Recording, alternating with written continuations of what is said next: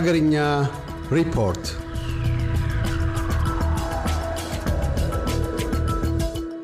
በየዓመቱ በሐምሌ ወር ላይ የሚከበረው ናፍቆት የድሬዳዋ ሳምንት መከበር መጀመሩን የአስተዳደሩ የመንግስት ኮሚኒኬሽን ቢሮ አስታወቀም። ዘንድሮ ለሁለተኛ ጊዜ እየተከበረ የሚገኘው ናፍቆት የድሬዳዋ ሳምንት እስከ ሐምሌ 20 ቀን 2015 ዓ ም ድረስ በተለያዩ ዝግጅቶች እንደሚዘልቅ ተገልጿል። በአከባበሩም በሀገር ውስጥ በተለያዩ አካባቢዎችና በውጭ ሀገር የሚኖሩ የድሬዳዋ ተወላጆች እንደዚሁም በተለያዩ ዘርፎች ለድሬዳዋ እድገት አስተዋጽኦ ያበረከቱ ወዳጆች ተገኝቷል ብሏል። ቢሮም በተለያዩ ምክንያቶች ተራርቀው የሚኖሩ ቤተሰቦች በዓመት አንድ ጊዜ የሚገናኙበት አከባበሩ ልዩ ልዩ ግቦች እንዳሉት ነው የተመለከተው።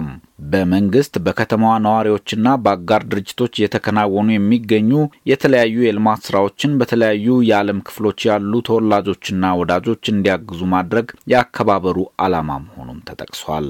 ናፍቆት የድሬዳዋ ሳምንት ከድሬዳዋ ርቀውና ኑሯቸውን ሌላ ቦታ ያደረጉ ወገኖች በዓመት አንድ ጊዜ በናፍቆት የሚገናኙበትን ሁኔታ ታሳቢ በማድረግ የተሰጠ ስያሜ መሆኑ ተገልጿል።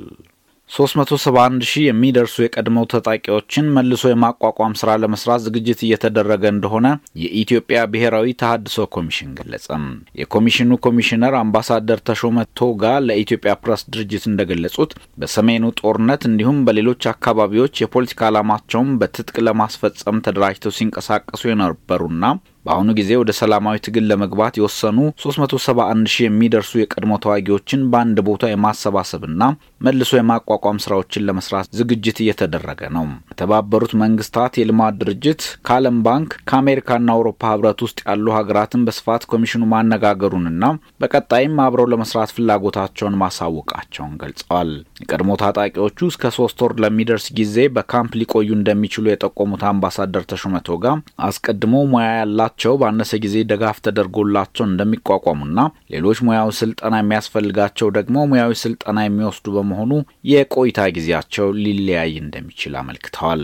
ስራው የሚሰራው ሌሎች ተቋማትን በማስተባበር መሆኑን የተናገሩት አምባሳደር ተሾመ ስልጠናን በሚመለከት ከትምህርት ሚኒስቴር፣ ከጤና ሚኒስቴር፣ ከቴክኒክ ሙያና ስራና ክህሎት ጋር በመተባበር እንደሚሰጥና የኮሚሽኑ ስራ ማስተባበር እንዲሁም ለስራው የሚያስፈልጉ ድጋፎችን ማሰባሰብ መሆኑን ተናግረዋል። ሀገራዊ ችግር የሚፈታ የሀሳብ ግብዓት ያስገኛል ያሉትን ውይይት ለማካሄድ ዝግጅት ላይ መሆናቸውን በቅርቡ ከኢዜማ የለቀቁ አመራሮችና አባላት አሳወቁም።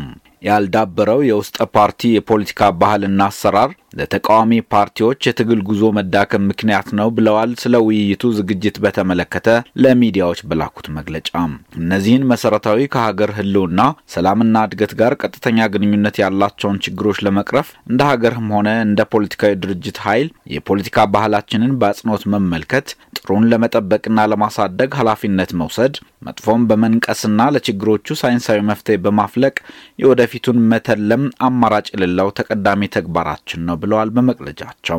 ወቅቱ የሀገር ሰላምና ህልውናን ለማቅናት የህዝቡን አብሮነት ወይም አንድነት ለማስጠበቅ ነባራዊ ፖለቲካዊ ባህል በመገምገም አዲስ ፖለቲካዊ ባህል ለመትከል በጋራ የምንቆምበት ወሳኝ ጊዜ ነው ሲሉም በመግለጫቸው አንስተዋል። በመሆኑም በቅርቡ ከኢዜማ ድርጅታዊ መዋቅር የለቀቁ አመራሮችና አባላት ከሌሎች ሀገር ወዳድ አካላት ስብስብና ግለሰቦች ጋር በመሆን እና በመተባበር አዲስ ፖለቲካዊ ባህል ግንባታ ጠቀሜታ ባላቸው ለቀጣዩ ፖለቲካዊ የትግል ጉዞም በሚያግዙ ርዕሰ ጉዳዮች ላይ ግምገማ፣ ውይይትና ምክክር ለመጀመር ዝግጁ መሆናቸውን ገልጸዋል።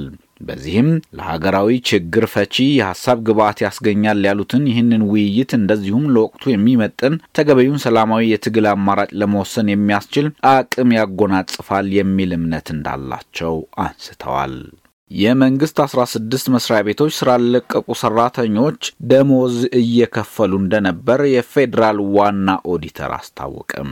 16 የሚሆኑት እነዚህ መስሪያ ቤቶች ከ362 ሺህ ብር በላይ ደሞዝ ከፍለዋል። የፌዴራል ዋና ኦዲተር ወይዘሮ መሰረት ዳምጤ እንደገለጹት ክፍያው ሰራተኞች ስራ ከለቀቁ በኋላ የስራ ክፍሎች ለፋይናንስ ክፍሎች ሰራተኞቹ አለመኖራቸውን ባለማሳወቃቸው የተከፈለ ነው። ደሞዝ ቀድሞ በመከፈሉ ምክንያት ሰራተኞች ከተቋማት ቢለቁም ቀድሞ ላልሰሩበት ደሞዝ የሚከፈላቸው በመሆኑ ያለ አግባብ ከመንግስት ካዝና ወጪ ተደርጓል ተብሏል። አንዳንድ ተቋማት ላይ በተካሄደ ኦዲት ከበጀት በላይ ገንዘብ መጠቀም መኖሩንም ማወቅ ችለናል ያሉት ዋና ኦዲተሯ ይህ በአብዛኛው የተስተዋለው ዩኒቨርሲቲዎች ላይ መሆኑን አብራርተዋል። እያደመጡ የነበረው የኤስቢኤስ አማርኛ ፕሮግራምን ነበር። የፕሮግራሙን ቀጥታ ስርጭት ሰኞና አርብ ምሽቶች ያድምጡ። እንዲሁም ድረገጻችንን በመጎብኘት on demand እና በ SBS mobile app ማድመጥ ይችላሉ። ድረገጻችንን SBS dot com dot au Amharic ን ይጎብኙ።